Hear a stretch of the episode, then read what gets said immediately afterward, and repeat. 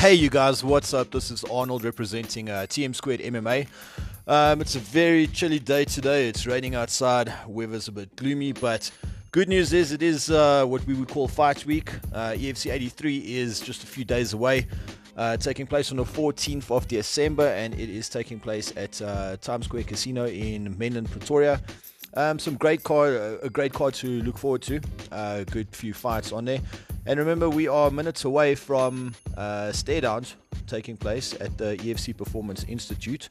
So that should uh, be exciting. We can gauge, you know, what we are in for over this weekend. Um, so I was just thinking that today I'm just going to have a chat about uh, what we have to look forward to, uh, my opinions on the matches, and of course some betting picks if you are a betting person. Um, there's actually some good money to be made on this card. Some locks, in my opinion. So what we have as the main event, obviously, is going to be Dricus du Plessis versus Brendan Lesar. Um, of course, we know Dricus du Plessis as uh, double division champion. Applied straight over at uh, KSW as well, became champion over there. Dricus being severely talented and um, looking to ruin Lesar's momentum if we could put it that way, as uh, Brendan Lesar is also actually going to be looking to make a statement after KOing uh, the legend who was Gareth McLellan a few months back. So um, in this this fight, obviously being the main event and uh, being hyped up as much as it is, and I think it is definitely going to live up to the hype. Um, I would say that I think that Dricus du Plessis has got too many tools um, in his arsenal to be defeated on the night. Um, I know Brendan's going to make it a very tough fight for him. So, um, but I'd actually go to say that either this goes down via submission, going to uh, Dricus. That's my, that's my first thought there.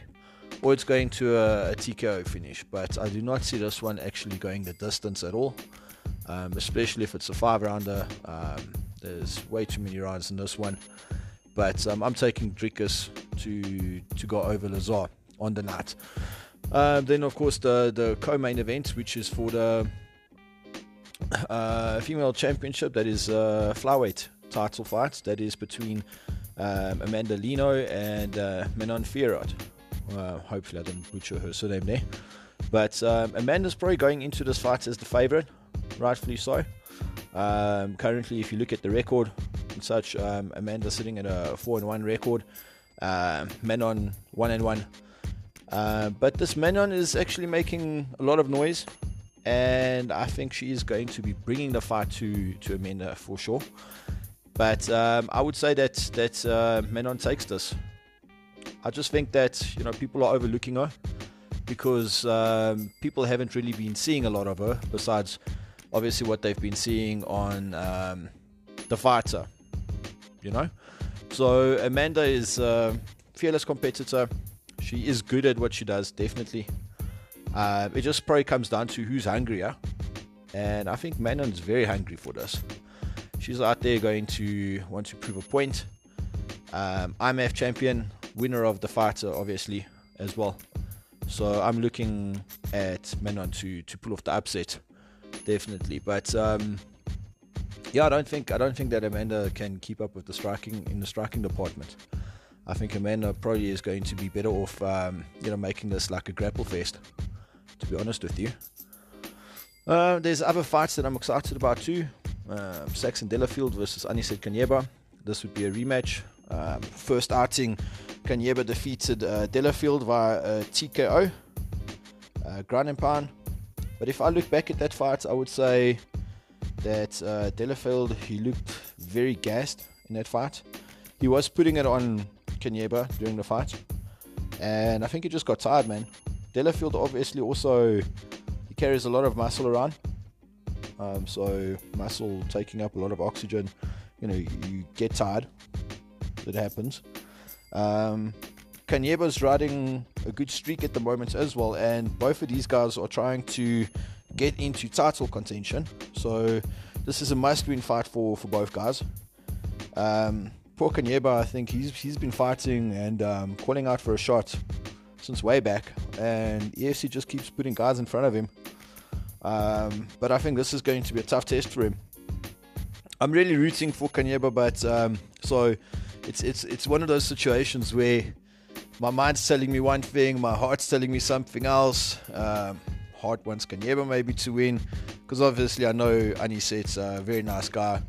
Um, haven't had the pleasure of meeting Saxon, but I think Saxon takes this. I think he's been taking his uh, his training a lot more serious, uh, leading up to this fight, and he's definitely got the right headset. Um, head is is in the head, right headspace, if I could put it that way, and um, he's definitely going to go out there and put it all on the line. So, yeah, I'd say Saxon takes this uh, probably about uh, TKO KO finish. Um, and that's saying something because Aniset in his own right is a superb boxer. So we've been seeing Aniset putting guys to sleep on a regular basis. Each time this guy makes an appearance, it's it, it promises to be a good time. Definitely, um, you know, some of these fights, like if we go over, you know, those are just the three three of the the main card fights. And you can already see like it's it's good money um, to be spent on this card. I mean, you're getting your money's worth looking at these guys um, fighting. Um, another good fight then also is uh, Marino Kutundena uh, versus Devon Cronje. Uh, this is a tough fight to call. Um, both guys are actually very skilled and very disciplined as well. Um, Kutundana, I think he's he hasn't been fighting recently for, for quite some time, so let's see if like uh, there would be any ring rust. I would say probably not though. Um, Devon is an astute student of the game and very good wrestling skills as well. So, but I'm not going to hazard a bet on this fight at all. And neither am I going to do it with uh, Titamba versus Chipumbu as well, which is going to be the, the first fight on the main card. Um, Ashiashu is spectacular and he's been on fire recently, and we all know what Chipumbu is about as well. So this is going to be a good fight as well. That's the main card in a nutshell. Um, definitely looking forward to those fights. Uh, prelim bouts is where you can make some nice money. Like, hear me out on this. We've got Rudy Roots versus Serge Kasanda. And I mean, Rudy Roots has been playing his trade overseas as well, uh, you know, teaching guys wrestling and whatnot. He's obviously very uh, technical and he takes he takes MMA very serious. And um, I just think there's levels to this, man. And uh, apart from the, the, unfortunate KO that Rudy um, has suffered in his last outing, I think he's he's definitely going to come back with an emphatic return. So I definitely give that one to Root. Conrad CB versus Andrew Smith as well. I don't know. I hope that Conrad makes the weight and, of course, uh, makes it to the cage on the night. well, so do I with uh, Andrew Smith as well because I think this is just going to be a blowout. I think Conrad KOs him rather handily. So there's definitely money to be made there. And guys, don't don't take this as financial advice on my account. Okay, um, this is just my opinion, but we can obviously come back to this and and see um, whether I was right or wrong you know. And um, maybe if I'm right about some of these these fights, maybe I should make this like a full time thing. Maybe I can quit my job and just uh, gamble, become a degenerate gambler. So um, yeah, definitely taking CB on that one. I think this was a bad matchup to make uh, for Smith. Uh, kudos to the kid for for taking the fight. But uh, people are underestimating CRB, and um, you know I don't know what it is, either because he doesn't make weight or because he says erratic things and you know people often mistake him for you know a clown or a jester or whatnot. But yeah i think cb takes that one rather handily. Uh, we've got Stephen De La Rey versus uh, Amisi Kabaya. And I've got Stephen winning that fight as well. Uh, better training camp. Um, better guys to work with sparring partners training partners and such. And um, yeah so there's going to be uh, I've got Delaray winning that one. Nerik Simus versus Warren Richards. I'm not going to place money on.